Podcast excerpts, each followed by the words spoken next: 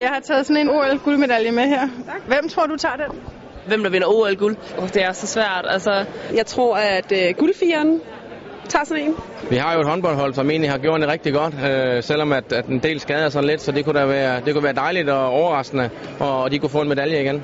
Nej, ej, det håber jeg, at vi er rigtig mange, der gør. Vi tror på, at vi kan gå ned og levere resultatet igen. Men så har vi selvfølgelig... Så er der nok flere, selvfølgelig. Ja, men det er der helt sikkert. Men selvfølgelig er der også andre nationer, der gerne vil ned og have guldmedaljen, øh, og gerne vil slå os, fordi vi har vundet så mange gange. Men øh, vi tror på, at øh, vi kan gøre det en gang til. Der er tre piger, og jeg håber, at vi alle sammen får lov til at få noget metal med hjem. Jeg tror, at øh, håndboldpigerne måske godt kunne øh, håndboldherrene. Måske mere herrene, vil jeg sige. Badminton har vi gode chancer, tror jeg. Og så tror jeg godt, at der er nogle svømmere måske, der kunne gå hen og tage nogle. Jamen cykling må vi sgu også have. Men altså, hvis vi kan vinde VM Danmark, så kan vi også vinde OL.